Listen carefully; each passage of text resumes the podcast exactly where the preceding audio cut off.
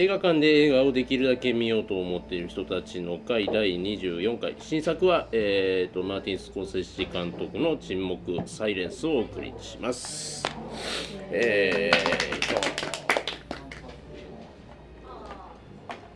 ー、はいえーとですねえーとえーとですねまず、えー、本日の、えー、映画とお酒のコーナーでございます、はい。はい、えーとこのコーナーはですねミモレットののんちゃんが、えーと、映画にちなんだお酒を私、えー、部長おじいにご紹介いただくコーナーでございまして、はい、今日のお酒は何でしょうか？はい。こちらは赤ワインなんですけど、はい、アートテッラっていう、はい、はい、シラーとなんあとポルトガルのジブドが入った赤ワインということであの今回ロドリゴをはじめ、はいイエズスカイですね、はい、ポルトガルからやってきたということでポルトガルのワインにしてみました。そしてまあワイン飲んでるとこなかったよね。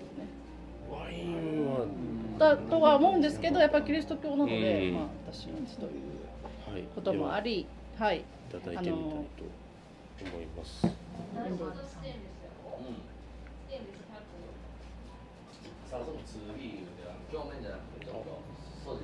なんか甘い飲み口ですね。あの最先月のあのローグワンの時のお酒ともまた違ったこう甘い感じがしますけれども。えっと。二十何回飲んできたか。はい。してこれだっていうのを武器にしてですね。あの。なんでしょうね。なんか。なんかきつい映画ですよこれ。きつい映画ですよ。でもなんかねその向こうにはこういうのがお酒も飲めるパライソがあるんじゃないかと信じてあの戦ってこられた方の信頼を感じますとあの大切にいただきたいなと思う次第でございます。はい、原作では、結構あのああのワインを飲んでなんか向こうの食事を食べたいなみたいなこと言うとこがあって、映画であったかな？そこが多分なかったかもしれないけど、原作ではすごいそういうワイン飲みたいなとかって言ってる2人、アダム・ドライバーと監督が、はい、ロドリゴと誰だっけ？名前忘れえっ、とガルペ。ガルペが言ってるはいはい、はい、場所がそういう箇所がまあそんなちょっときつい映画と言っちゃったんですが、はい、えーと、あらすじのご紹介をちょっと、今日のパンフレットの方から引用でちょっとご紹介させていただきますと舞台は17世紀。江戸初期の長崎。激しいキリシタン弾圧の中で帰郷したとされる死の真実をた師匠星野さんですねの死の。帰郷は捨てたっていう本ですよね。はいの、えーと、真実を確かめるため日本にたどり着いたポルトガル人の若き宣教師。その目に映った想像を絶する日本人信徒たちの苦悩と惨状。西洋と東洋の断絶を超え人間にとって本当に大切なものとは何かを問いかけるとそういう話でございます。はい、では、えーと、こちらご覧になってきた方はどれぐらい、はい、あ7人。い。るということで、はい、ではちょっとうんそうですね。あの主観で結構です。では今日も2択でこの映画良かったなという方は、あ全員ですねこれ。はい。まあ方的まあね良かったっていうのがハッピーだったっていうそういう話ではないわけであの映画の面白さっていうのはあの語っていきたいと思うんですけれども。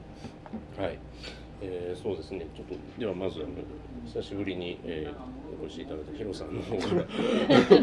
でも、はい、端的にやっぱすごいしまあ初め聞いてた話だともっとキリスト教の話かなと思ったんですけど、うん、実際中見てみるとほとんどキリスト教の話というよりは信仰の話ですね、うん、神が沈黙は、まあ、神がいて沈黙っていうタイトルなんですけど、うん、中で延々とやるのは神がいるのかいないのか不在なのか存在するのかっていう話がほとんどで、まあ面白かったんですね。でまあ見終わった後すぐそう思ってたんですけどまあ、つらつら思い出すといやそんな話じゃなかったなっていうので、まあ、後半でしゃべりたいんですけどいきなりこれやったらかなり脱線してるかかなり映画とは関係ない話ににばかりになるんでかなりちょっとそれが良かったなっていうのが今だから見終わった後と今ではだいぶなんかちょっと感想が違う感じになってる。まあ面白いのは面白いんですけど。噛みしめるように、ね、特にやっぱ窪塚洋介がかなりやっぱり位置づけ的にすごく美味しい吉次郎。吉次郎という感じです。かうん、僕吉次郎好きですね。なんか人間的には。あれは。なんやろ。う最後まで生き延びた感というかあれはあれで大変なことやろうしと思ったりもするし、うん、ちょっとうーんってなりがちなんですけどね、この映画塚本監督ね、はい。あ。塚本監督。のモキチモキチも素晴らしい、うん一番私素晴らしかったなって思うんですけど、日本人俳優の中では、うん。ね。死んじゃうって感じでしたようん。ね。本当に本当に死んじゃいそう本当なっててさ、その好きなキャラクターで、ん。その見た人の何かに対する信仰のこうやり方が分かるっていうか、そうそうそう。あれ吉次郎とあの死んだ呉吉と主人公と3人ともちょっと信仰の形が違うっていうか、そこら辺すごくいいなって内容がね私もなんかこうしたいというというかじゃなくて真面目に語りたいとすればやっぱり吉次郎の存在がもうだんだんアップになってくると後半なんかもうこれは部分ばっかりでなんかもう吉次郎が出てきたらつまりもうあの人は人間なんかどうかすら曖昧でうんもうなんか悪魔が形をとってるようななんかそういう支えてるんですよね、落ちろ落ちろって言ってる。どんだけ試しても試してもほんまに信仰の形ってあるんかなみたいなその辺をこうギリギリ試し続ける感じで本当なんか最後の後半の方になっていけばなっていくほどその沈黙しなかった神様の声とかも彼の中でしか見えてないものなのかなっていうすごいのを考えながら見てるとやっぱりよかったなって3時間弱でしたけど全然長くないねね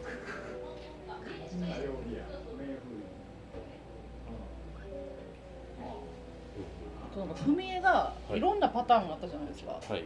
顔だけのもあるし、うん。かかってるのもあるし、マリア様のもあるそうそう。しああいうのもなんか今まで見たようなやつではいつも同じようななんか貼り付けになったやつだけやったのが、うん。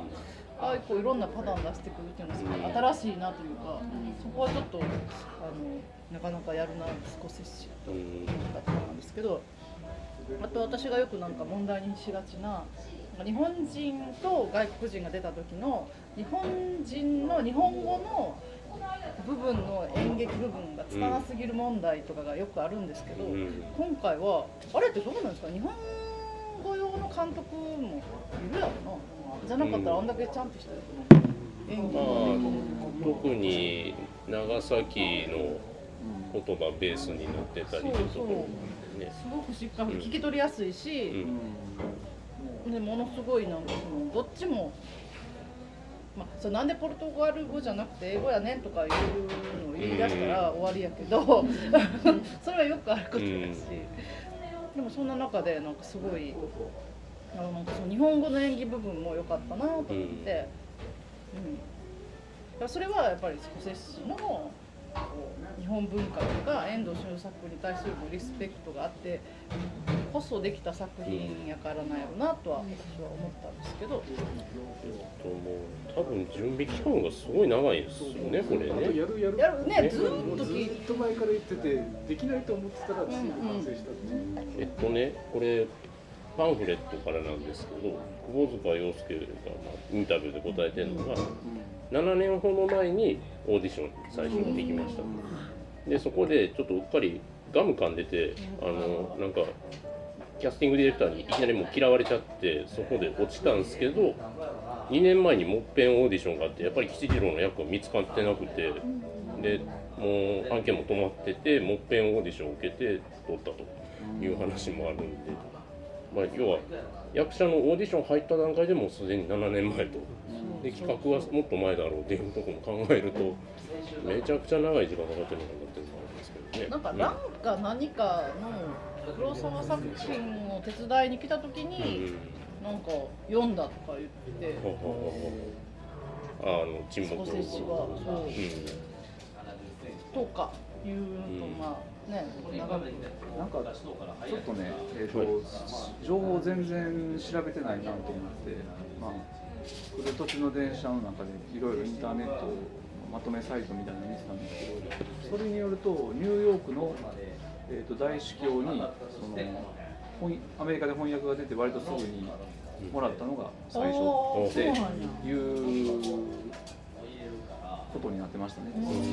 今今ネットに出てる記事に。うんまあ、まあ、スコセッシもカソリックやし、うん。もちろん遠藤周作もってことで、ね、そのお互いがこうすごいどっちもの素晴らしいクリエイターが出会ったってことなんだろうと思うんですけど、どう考えたってお金集まんない。そうそう、そして、そしてこれが大ヒットするわけないしね。だからまあスコセッシの名前でもなかなかそう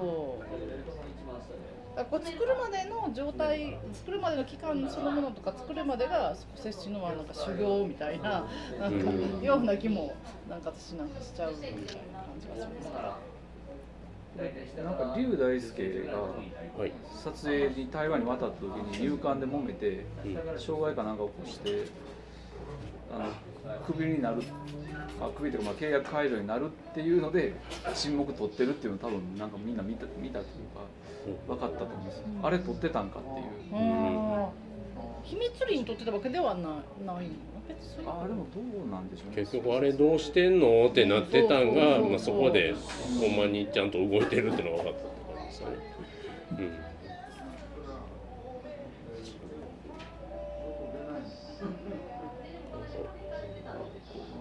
しょうもない話ですからね。えどう言っかな。吉次郎とかなんかそうそうこそう。あの感じですよね。あの感じがこうあと井上様。そうそうそう井上様はちょっと間違えました。ねそう。なんかねほんまようできてるっていうかあんまり私なんかこれはちょっとなんちゃって日本やなっていう感じが全くうん。なんかあったかな？ないくらい。えうん。建物建物がちょっと微妙な街中とか微妙なところはあったかもしれないんですけど。ちょっと気になったとすると結構冒頭の方ですけどね。あの要は日本に来て最初にかく回れる掘ったて小屋みたいなとこが若干石造りっぽくて。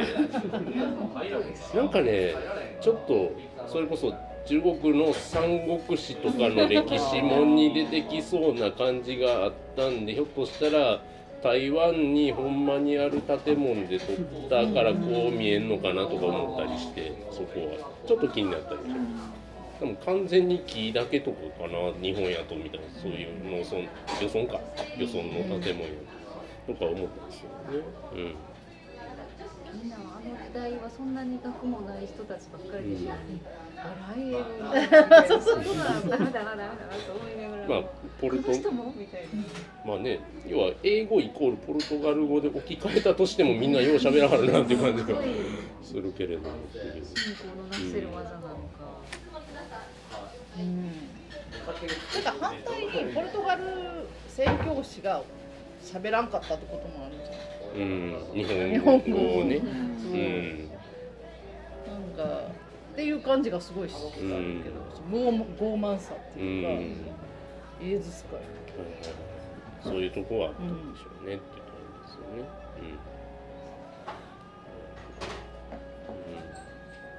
なんかあのあれ私はすごい吉次郎はユダユダ的な人と思って見てたんやけど、うんなんかあのこの前の歌丸さんのやつ聞いてたら、はいはい。だんだんなんかそのキリストっぽく吉次郎がななっていくってあいうような感じで言っててビジュアルとか。そういうビジュアルはそうかそういうふうに見る人もいるんやなとか思って、僕の一番なんかそっちなんか人じゃないって。いうか、うん。明らかにこう出たり入ったり勝手に出てくるっていう、うん。本当にいるのかどうかもわからない、うん。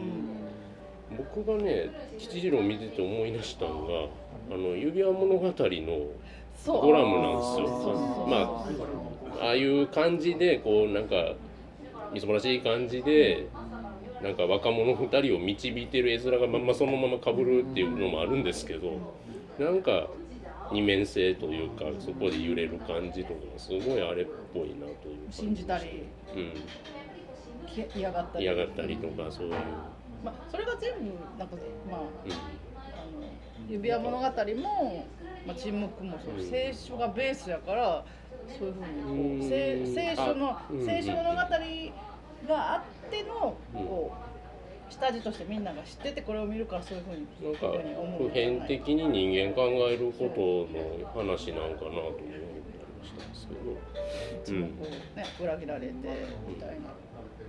あの年を経るごとにだんだんあの踏み絵してからの動きがスムースになっていく感じが。そうそうそうさっさと散れ言われてもうさこらさっさっていくっていう感じがだんだん速くなっていく感じが面白かったんですよじゃあのシーンはねうさんくさいってパーってどっか行ってやるねあれは見事だなと思ったんですけどねうんなんかね日本人俳優さんみんなすごかったですよはいね。うん一世さんとかね。うんかもうセンスどんだけもう人間っていう怖い感じとか。井上さんも井上さんもそしてリアム・ニーソンねなんかみんな突っ込んじゃダメだけど。リアム・ニーソンの話します？まあ、やっぱりはまあ早めに済ました方がいいんじゃないかな。ねあの要ではも見たリアム・ニーソンって聞いてたからどんな感じかすごい見たかった主人公の師匠で。あのね僕ねちょっと先に言っておくと遠藤周作の原作も知らなくてあのこの映画の予告編とか見てて僕ね、まあ、要はなんかアンドリュー・ガーフィールドが若い頃に日本にやってきていろいろあって年を経てリアム・ニーソンになるのかなと思ったんですよ。なるほど。全然違う話だったんですけど、うん、なんかここがあってなんか要はやつれ切ってもう何十年経ってこのリアムになって最後迎えるのかなって思ったら全然最初に出てきてあれ階層から入るのかなみたいなとか思ってて全然違ったんですけど、まあ、それを置いてなんかねあのどうでしょうねリアム。今回。まあ、リアム・ニーソン、はい。最初出てきた時は本当にね、あ久しぶりにリアム・ニーソンが文芸映画に出てると。思ってあの雲仙のシーンでね。ででまあちょっとあの映画があの最後の方に終わりの方でまたあの、ね、日本名を名乗って現れるわけですけどなんかなんかサムエっぽいやつ着ててもう若干スティーブン・セガール感ありましたね。そうそうそう。だよね。なんか外人が来たなんかそのね。日本名何でしたっけ？えっと沢野拓え中中和。庵中沢庵の中和。中庵失礼しました。クワイガン人とかじゃないです本当にいいた人ですからね。うん。川の中和も。みたいですね。うんペレイラは実在するそうという。そう実話ベース実はあでもそういう人がいた。いて。いてでも名前は沢野中庵ではない。川の中和あ沢野中庵でバッチリえほんでその後で、えっと、アンドリュー・ガールフィールドもーうんの役の人もああの実話だから実話の話があるそういう人は確かにいた本当になんかポルトガルのそのペレイラを訪ね訪ね探しに来たっていうかね、名前は違うけどモデルになった人はいるってことですね。そうそうガーフィールドのロドリゴか。ちょっとアダムドライバーについてもちょっと片言アダムドライバーはダークサイドに落ちない。ダークサイド落ちな落ちなかった方のアダムドライバー。泉は落ちたけど。そうなんよね。なんか僕それこそホースの覚醒とこれでしか彼を見てないんですけど あのなんかええ声してんなって思いましたけどね。声で言うとね最後に唐突に神様の声ってめっちゃ出てきだすじゃないですか。あれ誰なんですかね？必死でエンドロール見たんですけど配役がなくてリアム・ニーソン違うよなみたいななんか誰このええ声って思いながら思ってたんですけど。でもあれはいらんかったんちゃうかなとうん。私は思うんやけど、そんなのそうそうそう。踏んでなった時点でバーンとまあまあキリストの顔は出してもいいかもしれんけどちょっとねちょっと説明方かなとあっこで急にねあの最近あったノアっぽかったです。すごい。あ ノアの神様も結構唐突に出てくるんですけど あの感じがよぎったりしたんです。結構あれは難しかったんかなって思いながら。まあこのヨギってあたりから主役のキャラが変わるっていううん。完全に自分と神が合一してるというか、うん。もう自分の判断イコール神の判断みたいにどんどんなっていくっていう。なるほどなるほど。そっかそっか。あの辺がもうきっかけに。あの後もう何でもで急に出だすっていう、うん。急に神が喋り出すっていう、うん。沈黙破るっていう。うんと同時に吉次郎もやたらといっぱい出てくる、うん。あ至る所にいるっていう何人おん。ねんっていうぐらいいる吉次郎ね江戸にもついてくるしねうん。そうそうそうそこら辺もす。ごいおかしい、最後が生き残ったけどあの突然なんか十字架が出てきてうん死んでしまう、そうあれはもう原作ではあんなとこはないからあそーこはあの改編されてるうん。ので、うん、であれモキチモキチやったっけ塚本監督からもらった、はいあ ああれがね最後でうんどんな感じうん。どこに隠してたんや そうやんな。あんだけなんか裸にされてそうやのにな。うん難しいね、運動神なんかは調べんかったんかね 香りの中で隠しとった。なうんか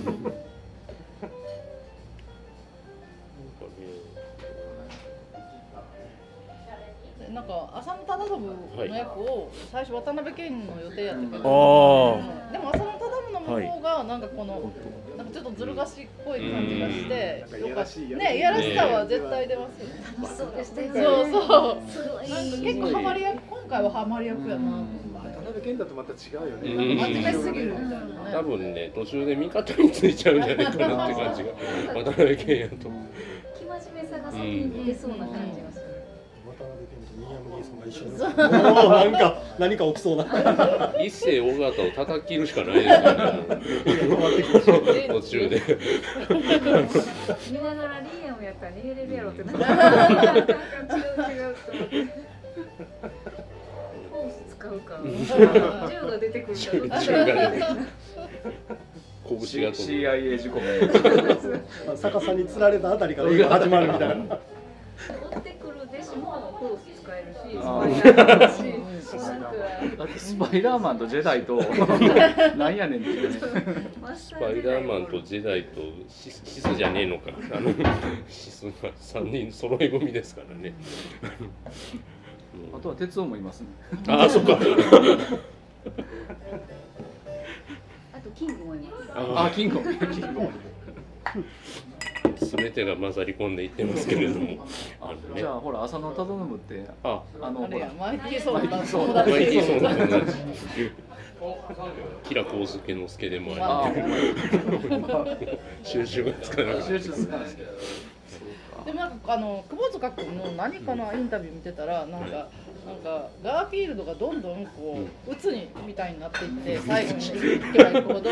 ほんでなんか自分が座長のくせになんかこう引きこもったりしてなんかすごいこう感じ悪かったみたいなことを感じ悪言っててでもそれぐらい真剣にやってたんやなと思ってこの役やってたら他の日本人みんな嫌になるやろなとか思って。だからこうすごく真面目に取り組ん。だん。ちゃうかなという、なん。かちょっと好感持てるエピソードやったうん。ですよね。ん。それに切れてる窪塚がまた最高やなっていう感あるよね。なん。かっていうあのアンドリュー・ガーフィールドってあのスパイダーマンですごい、うん。うん。スパイダーマンの人スパイダーマンの人って言われるん。ですけどどっちかっていうとあのソーシャルネットワークのああ、切れる友達。ザッカーバーグの友達っていうのそっからなんか気の毒な人っていうイメージがあって すごいなんか今回も今回も気の毒でなんかハマってたなというかねそんな感じがしてね。みんなでも俳優さん言ってましたね。うん、うんもう痩せてきてくれ言われてたから撮影前にも痩せたけど結局もうハードな撮影というか物語に従ってもっと痩せるもっと痩せるないひたすら減量の日々だそうなんや。それが辛かった。だから塚本さんすごい。うん。あであの特に最後のとことか痩せてなかったらあれやもんね。塚本監督最後のダメ。痛そうでしたもんね。うん、だそう。死んでからうん。こうなんか机みたいなとこにバーンとあん時の感じとかもすごかったよね。死体感がすごいそうそうそうそう死体の演技がすごいとか思ってラジオでねあの辺のくだりはノースタントと言ってありましたですねあの水にバッシャーンなってるとことか。さすごいな。の伸び伸びもさ、うんそう。どっちが早いのかっていうのはあるけど、うん。なんかすごいよな。まあ結構なんか重なってきますよね。重なってきてたんですよ伸びとこの沈黙と。あ同じあたりに撮ってんのかな。あそうかででもどっちも痩せてる方がいいから。いい、うん。まあでも時期どうなんどうなんか伸びの方がまだ前なのやただそのテーマというかね作品の内容としても割とそういうこうまあ言ったら極限状態でこう自分の信念というかそれを試されるっていう。あともう一つあの、えー、と足立正夫っていうあの、えー、と連合赤軍に参加してあのレバノンにいた人があの帰ってきて撮った映画があるんですけどあれ幽閉者やったかなタイトルが。あれ田口。であそうそう田口智なんですよいやちょっとねそこがねあの記憶が曖昧になってなんか僕の頭で塚本慎やってた感じになってたんですけどいや違う違う田口智やったっていうそれもずっとねその監禁されて拷問されてなんかこうそれをもとねちょっとあの変わってる映画なんでどんどんこう内省的になってなんか思想思想がどうだろうこうたになるっていう映画なんですけどあのまあこれ、まあ、どうでもいいというかあれなんですけどその「幽閉者」っていう映画にあのパンタが出ててで今回の「沈黙」にも実はパンタがなんか村人かな？なんかどっかで出てるんですよ、えー。あのクレジットでパンタって見えたんで。どの人ですか？パンタ。ってどんな人パンタってあの頭脳警察というロックバンドがありまして。へちょっとググってたりするんですよ確か出てたと思うんですけど。ねえーっと。結構いっぱい出てますもんね日本人キャスト。ちょっとしたちょい役とかでもね。小松菜奈。そうそうあそう。分かんなかったよ。分かんなかったですようねあそうそうそう左の人。そう。いや似てる。似てるけど。かな的な片桐入りは分かった片桐入りは片桐入りですね。カス量が分かんなかったカセ量やったんですぐビャーって切られるえっと洗礼名でジョアンっていう若者ですね。うん。なんかこ小松菜奈が本当になんか洗礼名で呼ばれるでしょモニカって。モニカ。うんもうてっきりフィリピンの人かなって思ったような風貌そう。うで、ん。そう美少女感ゼロやったもんな。なんかよでも良かったですね。う、うん。ん。なんか目とかすごい絶望してる感じでうんうん良かったです。よいやあのモニカと出会ったあたりの価値観の差みたいな感じとかすごいなんかうーんなんかなんかすごい辛かったですなんかそこでああもうこれうんって言わなあかんやつやんってなってるやつがもうロドリゴがなんかいやそういうことじゃないねんけどってもう完全に顔に出てるんですけど あのあそこでもう主人公はもう布教することやめてるっていうか、ねうん。こいつらは分かってねえなっていう、うん。あ いや違うんすけどってなってますもんねあれね。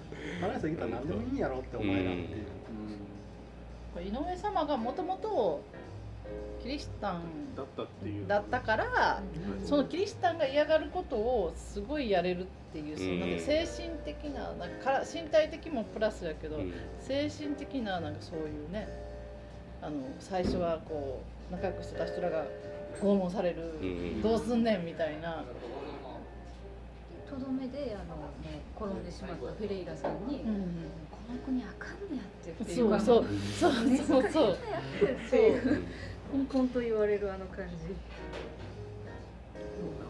当に不思議だよね。そう言っててあんだけ本当にし死んでもうん。っていう人がいて。もともとのイエス会もうん。あれとはまた違う形にありになっていったのかもしれないけど一方でそういうふうに根付いていってるところもあり、でも違うだろうっていうあれもあり、なんか本当にそう言われたようにキリスト教の映画っていうよりやっぱり宗宗教のうん何かっていうのをすごい考えさせられるような。だだからその本当のイエルサ会が教えたかったキリスト教と違って日本風にアレンジしていって死んだとしてもそれもよしとイエスならするんちゃうかとか思うけどうん。原理主義の人は原理主義でバンバンバンバンやってくるしっていうなんかそういう風に見ても面白いなとかも思ったんですけどね。最近の一言ではなくてその自分にそういう素養がないものでそこまでって思いながらも見てるんですけど多分その本当の海外のキリスト教の人からしたら本当にこう刺さる感じのそこでそれはみたいなそうなんね、多分ちそゃんとの。見方が全く変わるんやろうなと思ってね、だから外国の自分たちは結構まあ歴史的にこういう隠し切りたとかこういう感じの取り締まりがあってっていうのはあってある程度知ってて見てる映画だけどこれを本当に何も知らないで外国の人たちが見たら本当にどういうふうに思うのかなっていうなんかこうすごい知りたくなったっていう。うん。みんながね、どう思うかっていうね。最初は迫害されてこうひどいことをされているこっちはもう補給がしたいだけなのにっていう気持ちなんですけど浅野忠信さんの通訳さんが言うじゃないですか自分に。なんで学ぼうとせえへんのって、うんそれ押し付けてるだけやろこっちにはこっちの価値観があるんだって言われたら、あでも確かになってこう思わされるところもありそこであのロドリゴさんが葛藤していく時にあの出てくる窪塚君うん。がやっぱり誰か絶対支えてるもう一人の自分なんやろうなっていう目でずっと見てました。そうそうそう。なんか浅野頼むがあのなんかほったて小屋みたいな檻のところで投球してんのはうんって思うねんけども反対に一世尾形がいやちょっとこっちの歩み寄ってくれたらええんやと。かなんか形だけねちこくでええねん言うの形だけでええねんと何回もああいうのっだかてさらいや形が大事なんやろっていう ところもあるしそこで自分の中でぶつかるしすごいなんかまだ答えが出てないんですけどだから、ああいうのがなんか永遠と日本のこう自分自というかさ、うん。もういろんなところで冤罪が起きてて、ああいう流れがなんかエフとこう感じられるような感じで、形だけでそう。どっちも同じやろとかっていう いや違うやろっていうのをなんかこ形にならないものこそが信仰であるというその逆の形ですよね、あれはね。私にしちゃうともう信仰じゃなくなっちゃうんですよね。踏んでしまうと。う、まあ、今回その日本側というか弾圧する側がわりかしこうなんですかねなんかすごいこういや無知で野蛮なんていうんじゃなくてむしろなんかこうすごいなんか官僚機構として完成されててうん。狡猾にこう追い込んでくるっていう感じがなかなかまあではひとたまりもないよな。うんなんかなんか本当にこう洗脳プログラムみたいな感じですよね、うん。なんかこう。ななんとかセミナーとかそういう感じの、ちょっとずつこう、もあんな風に迫害されたいろいろ拷問されても転ばへんっていう人には私は多分なられへんやろなって、あ なんかそんなに強く信仰できるってすごいそれってすごいなとかもね、思いますしね。でも外国っていうかその向こうの映画だと絶対転ばない人たちあーあーそうか。がもううん。主役ヒーローである。どんなことがあってもこう、ね、信念を貫くっていうのが映画の一つのテーマになってくるんだろうなと思うんだけど、これは最後本当にどんどん建設していくっていううんうんね、のがまた面白い面白いというか興味深いところだな。ロドリゴ自身も今まで信じてた宗教だったり自分の教えだったりを疑い出すとこもうん入っているじゃないですか。だからその最後まで貫いたはずなんやけどその信仰は多分最初に出てきた時とは多分形が変わってるんですよねきっと。ね日本で暮らしていくうちあのロドリゴが岡田三右衛門になるじゃないですか、まあちょうどその岡田三右衛門って人が死んだからその席あげますみたいな感じで、で嫁ももらうっていう、ね、嫁と子供はどういう心境であの後結構 じいさんになるまでずっと暮らしてきたわけでしょ。どういう気持ちなんだそれはと思いながら。あのよくわかんねえなと思いなが彼女もだからやっぱりらその支持者みたいなとうん。ころがあって最後だからやっぱりね。ロザリオをね出すっていうことはまあ良き理解者やったっていう、だかその死んだ人の戸籍をみたいなすごいスパイっぽくてそこもリーアム・ニーソンもまた合ってるなと思いながら多分似たような感じで2本目もらってるんでしょあの人も。嫁も子供嫁と子供も。多分ワンセットで。あのだから奥さん役の人のブログやったかなそれで読ん。だんですけど江戸時代のにと思って。待って俳優さん役の人何を言ってんの？直接声をかけてもらった方でオーディションに来ませんかほうほうほうで今あの早くというか目立たない役ばっかりしてたけど嬉しかったって書いてあったんですけど、あの奥さんとロドリゴが何回も踏みをさせられるシーンが出てくるじゃないですか。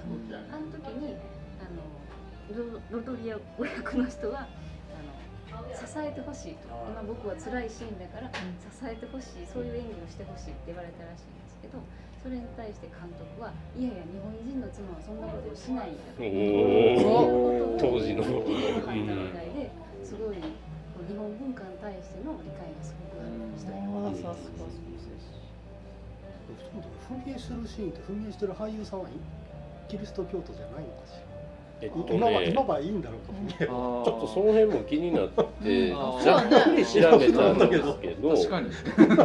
ざっくりなんで申し訳ないですけどあの彼あのアンドリュー・ガーフィールドはあのあれなんですよ。あのフェイスブックあフェイスブックじゃないあのソーシャルネットワークでもユダヤ人の子供だったようにですねあのお母さんごめんなさいどっちがどっちかはちょっと分かんないですけどお父さんかお母さんどっちかがユダヤ教の人ででもう片方がカトリックの人っていうお家のでだそうでまあ要はカトリックのこともなんとなく多分知ってたやろうしっていう感じの彼がど今どうしてんのかはちょっとそこまではちょっと調べれてないですけどそんな感じでうん。いうことみたいではあるんですけど。ねまあでも割とカトリックのそういうどういうんですか？あのまあとりあえずじゃなくてわりかしこう自分の頭の中にその根付いてたらなかなかストレスのかかる撮影ですうん。だからやっぱりどんどん最後どんどんどんどん鬱になってもうなんか久保塚君が嫌になるぐらいね。あいつなんやねんって感じ悪い。とパンジライン。パンジライン。パンジラインが久しぶりに見ましたよ彼の演う技ん。何ぶりかな。東京トライブ以来。ああ出てた。そうだ。でも今度これのおかげで次どっかハリウッドの映画出るんだろうね。うん。でもなんか出そうな気がする、うん。うんやっぱり綺麗ですね、はいうん。ハリウッド出るとねあの浅野忠信がだんだん浅野忠信感が出てきましたね、あこの感じみたいな感じは、嫌な感じが、でも一世尾形も出れそうな感じだよね。これがあったらねうんこの先。この映画映画監督とりあえず日本人2人出てますから。ね、塚本慎也とあとサブもいたんですよ。ああ、サンゴでした。あの奉行奉行所のところであの2人並んでたと思うんですけど井上様と。なんかちょっとこうゴリラっぽい顔してる人がサブ監督だったとでもなんか牢屋にダーって入ってきてわーって連れてった人は違いますよね。どあれは高山そうそうそう。あのゆ高山義弘ですよね。すごいレスラー感がレスラー感あレスラーもあのえっ、とねおじ4分の1インディアンの血があ、まあ、ネイティブアメリカの血が入ってるっていう。なるほど。なんかその忠信はそう思ってたけど違ったみたいな。ああそう。まあ言いました。そういうのもありました。青木宗隆とかも出てましたよね。えあ全然気がつかへんかった。ロ老版あロドリゴのあとなんかエグザイルの誰かが出てるんやろえでも全然エグザイル知らんから有名人。日本人いっぱい出てるから。ちょっとあのシン・ゴジラ感ありますけどね この楽しみ方。誰が出てたで探し。もさ出たいよね。スコセッシの確かにね。うんスコセッシ映画出たことあるとか言いたいよね。塚本慎也は本当にスコセッシの映画に出たいから出てオーディション。何してるのって言われてましたけどそう何しに来たんですかみたいな感じで。私でも古い方の沈黙も見たんですよ。あ篠篠田監はい督見られたことありますそれがリーアム・ニーソンが丹波哲郎なんです。あのウィキペディアでそれだけ見てクエスチョンマークがすごい数頭の中に出てるんですけど。すごい朗々と英語すごい喋るんだけど、英語をなんかこう結顔は病んでる感じだけど態度がめっちゃでかいんですよ。丹波哲郎やから。でリアム・ニーソンはちょっとこう転んでしまった。自分をこうちょっと恥じながらっていうのを出してるけどなんか丹波哲郎はもうなんかいやもうお前も早う転べみたいな。なんかそれをなんかこう全然こうあの迷いがない。そう呼ばずに自分の役のとこしか呼ばずにやってんのかなぐらいの感じでそういうだからだからやっぱリアム・ニーソンはやっぱり読み込んで、うんそういうちょっとこう恥じてる感があるじゃないですかでか体はでかいけど恥じてるみたいな。でかいからちっちゃくしてますよねそうそうそうそう。ちょっと節目がちそうそう。だからなんか丹波哲郎よりいいなと思ったのと、あとあの海のあの卓球の場面とかが。もうめっちゃザップンザップン来てるじゃないですか、スコセッシュは。向こうのはなんかじわじわじわじわ普通に道潮になっていくだああそれはそれできつそうだでもよりなんか日本的やけででもやっぱりあのザップンザップンは良かったなっていうかあの絵になるなってどういう塩なんやろ偏見やったらもっとしたし俺もう上げ下げしてんのかなっていやでもあの拷問のバリエーションですよだから。雲仙の。ああれね僕あい熱いな。あのめっちゃ賛成強いやつかなと思ったら、まあ、要はただの熱湯っていうことで、あ熱湯でもこうなるんやって思って、ね、でも三千もきついんちゃう？だってああね。まあ火山とうんそれとあそうそうそう。そのなんか古い方はあの逆さ釣りのとこはもっとリアルな感じだった。あんうんうん。まりなんか今回逆さ釣りが言うほど出てなかったじゃないですかであのいびきが聞聞こえてきてみたいなのをもっと強調する感じやけどもう古い方はねその原作にあるよりなんかあの逆さ釣りにして血登ったらあかんから血抜くために首のとこちょっと耳か。耳の下ぐらいですか、ちょっと切るってどんな発想やねんそれってもう。い やらしいすぎる。もう恐ろしいな。CIA とかもそういうことやってうるん。また CIA 慣れてるやろなって。いやその時のでも傷みたいな。中東もの見てる感じもしましたよ、うん、ゼロダークサイドって本当思い出しうました。ねん。そうそうそうまさに。うんそういうや意地悪なことを考え出したらみんな意地悪やん。メタリカかけるの K みたいな。あですよね。ね。原作読んでないんですか？ストーリーの流れにもこんな感じあか？ストーリーの相中は途中で死ぬじゃない。ですかそうそうあそこも同じ同じようにあそこでら辺ちょっとストーリー的にちょっとねもうちょっと。宣教師殺したらいや反発あるからお前は生かして転ばすんだよって言うてるとして一人は結構あっさり殺しといて。殺されちゃう。で主役だけなんかネバネバネバネバずーっとこうそう。ここだけを。なんで？と思って。ネバネバネバネバ拷問するよね。ああじゃあ原作だけどうんそうですよ。でもでもねいやこの映画面白いですよ。でもね、うん。原作の方がね多分10倍面白いね。ぜひ読んでほしい。Kindle には買って帰ってんねんけどな。ぜひ。ぜひ面白いし。でもそれこれを見た後読んだらもうこの役者でしか頭の中再生されなくなるけど。私あの三浦綾子の塩刈り峠でした。ああれ思い出しました、あ そうそうそうよね。どっ究極の選択ね、うんなんかあれ見た時もやっぱりその盲目的にそのキリストあのために信仰のために死すみたいなのがもうすごく美しく書かれてるのは納得いかなかったん。ですけど、やっぱり今回もそのそれを目指して亡くなっていく人たちが同じように見えて、やっぱりキリスト教っていうのを学ばないとわからないことになるなっていうの多分あごめんなさいそう信仰のために死ぬっていうのはね、まあ、このこの沈黙見て思ったやつですけどもそこがそもそもなんかねおかしいっていうなんかね死んでも戦うとかそういう感じだと思うんですよ欧米は。うんじゃなくて日本人はなんか信仰のために準じるっていうことになんかこうそっちに重きがあるとかあとはもう死んだら天国に行ける言うたらこの世のこの世の苦しみから逃れられるみたいな感じのなんかそそこがもうそもそもなんか全然違うんちゃうかっていうなんかね思いましたね。極楽浄土とかね、うん。そっちにそうそです。そそっちで近いですね。そうですね。払いそうって言って、うん。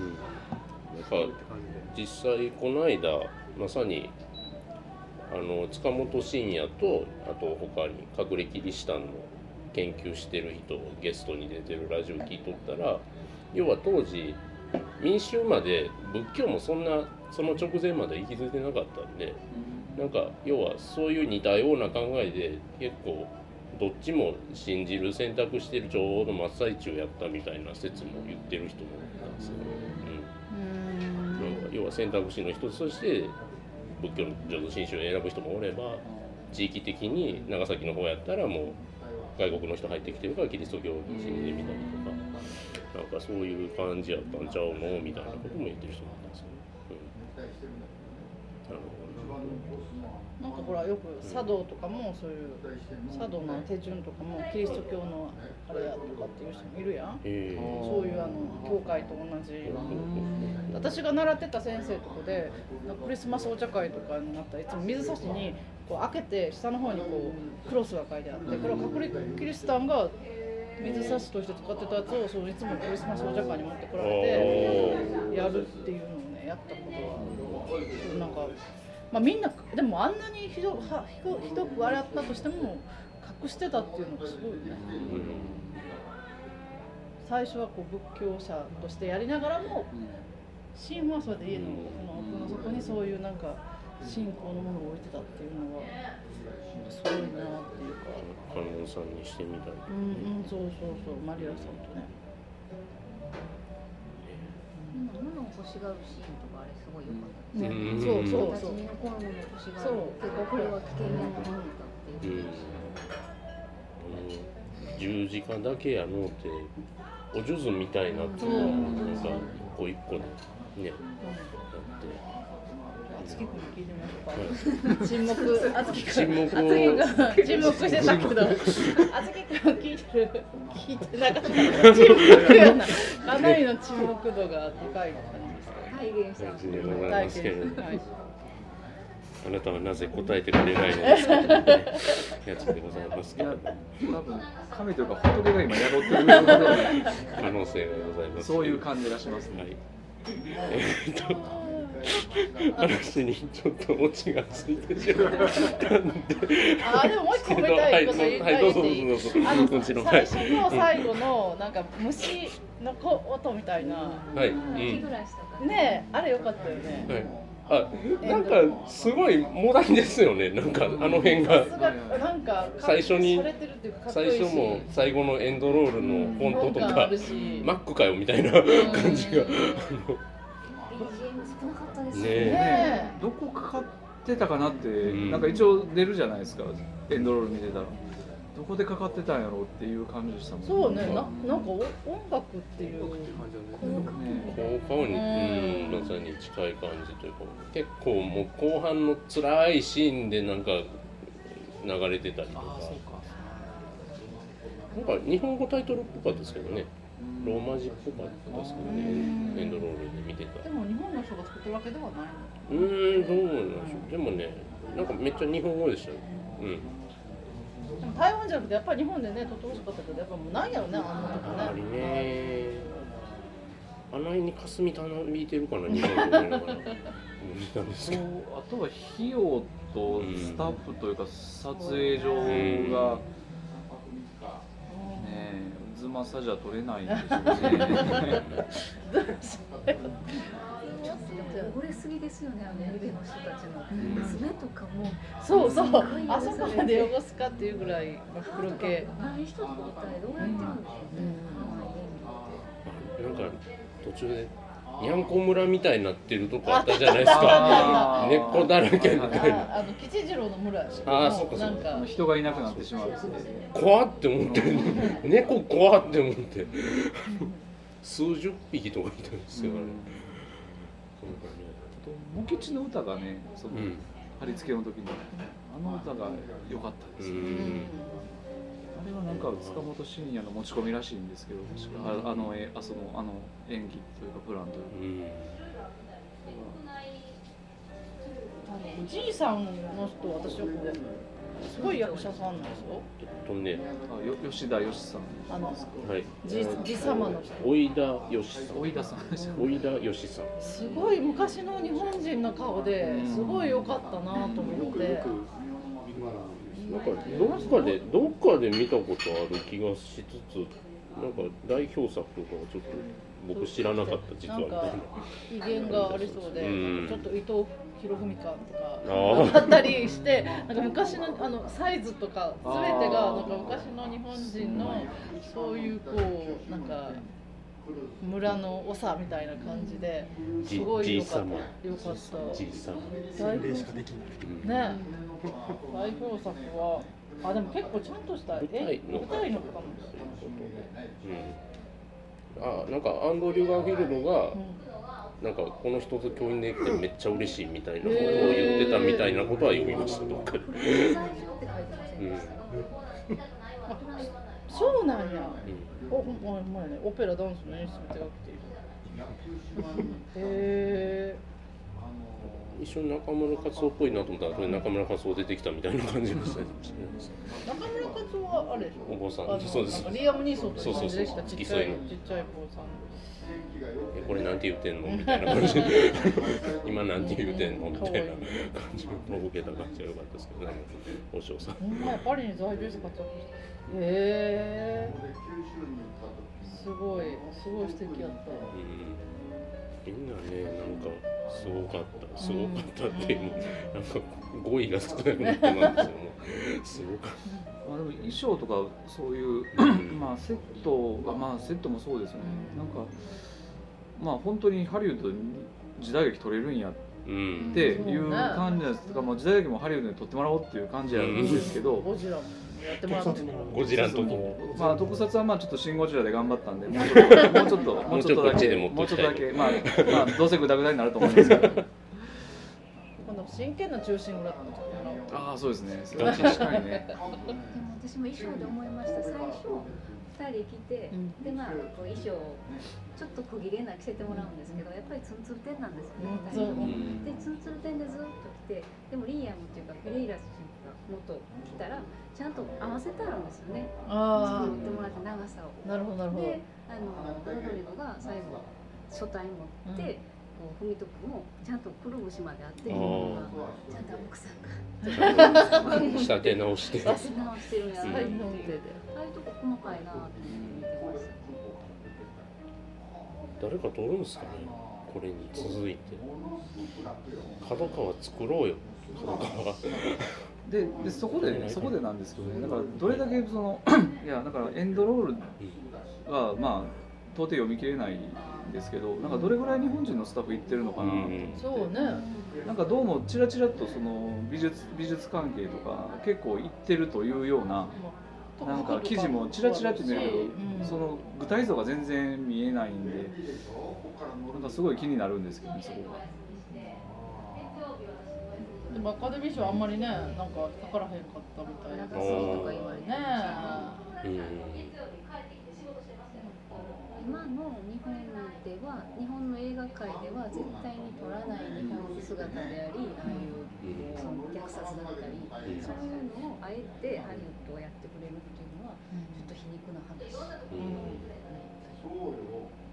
ハリウッドって小松なんか汚い格好してくれんねやそうあ日本だったら絶対あんな格好してくれへんと思うよ確かに少し治療しろそうしろって言われたらはいはいって事務所も何も言わへん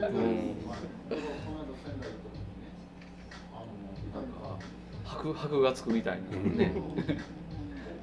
ずーっと残りますプロフィールにずっとち沈黙に出演ハリウッドの進出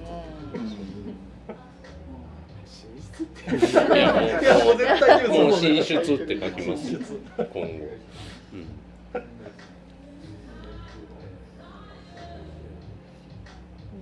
でもまあいい映画だからやっぱりみんな見るべきやと思いますけどね、ですね。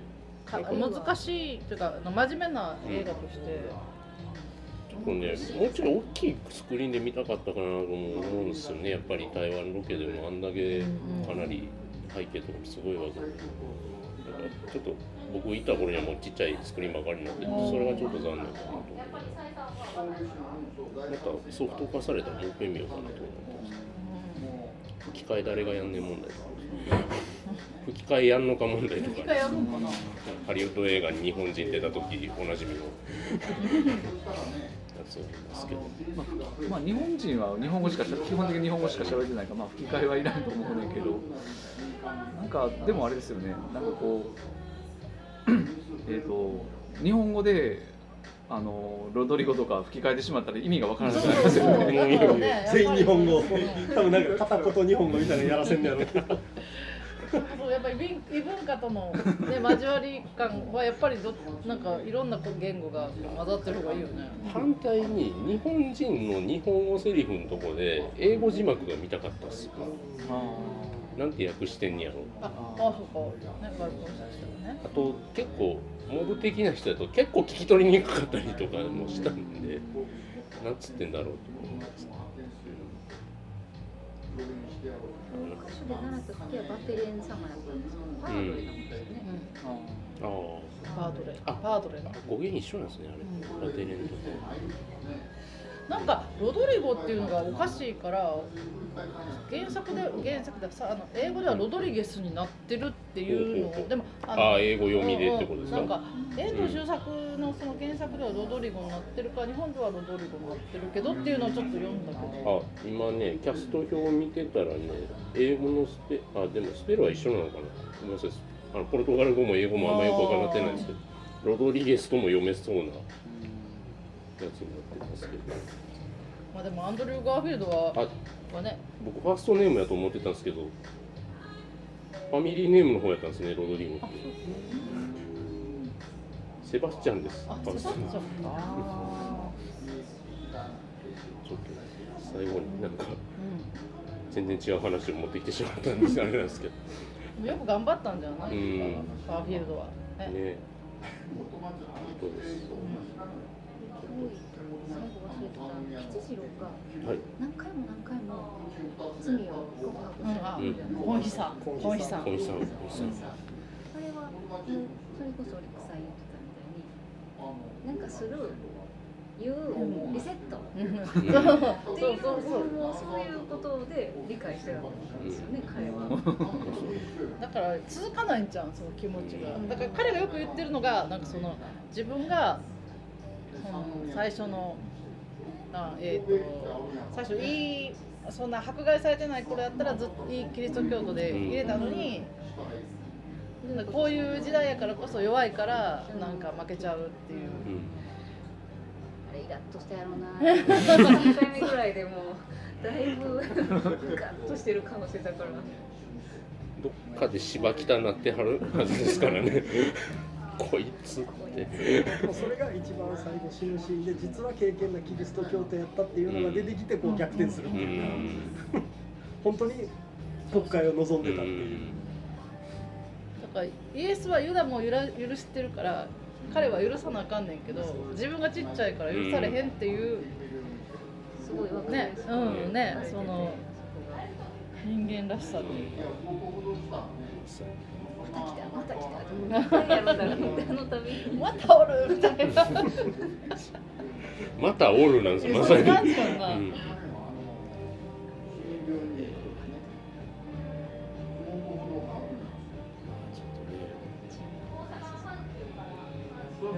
頑張ったでしょあすみませんごめんなさい。イエズス会が来ると基本的に植民地化とセットなんですけど、うん。まあまあこういうことがあってあったからかどうかわかんないですけど、まあ、日本はまあそれは逃れてて。そうそう一応そういうところもはっきりは書いてないけど描いてないですけど微妙にこう井上様とのやり取りとかでちらっとやっててそこもちゃんとやってるっていうのはうん。なんというかちゃんとしてるちゃんと作ってるなっていうのを思いました。仕込めじゃ言われてましたそう。うんしかしこめの深情けうん。あれ分かりにくい比喩やけどねなんかうん。もっと分かりやすいなんかないんかなと思った。ないんかっていう。なんかブサイクの女の人がめちゃめちゃ来るからうざいってこと、うん。いやね。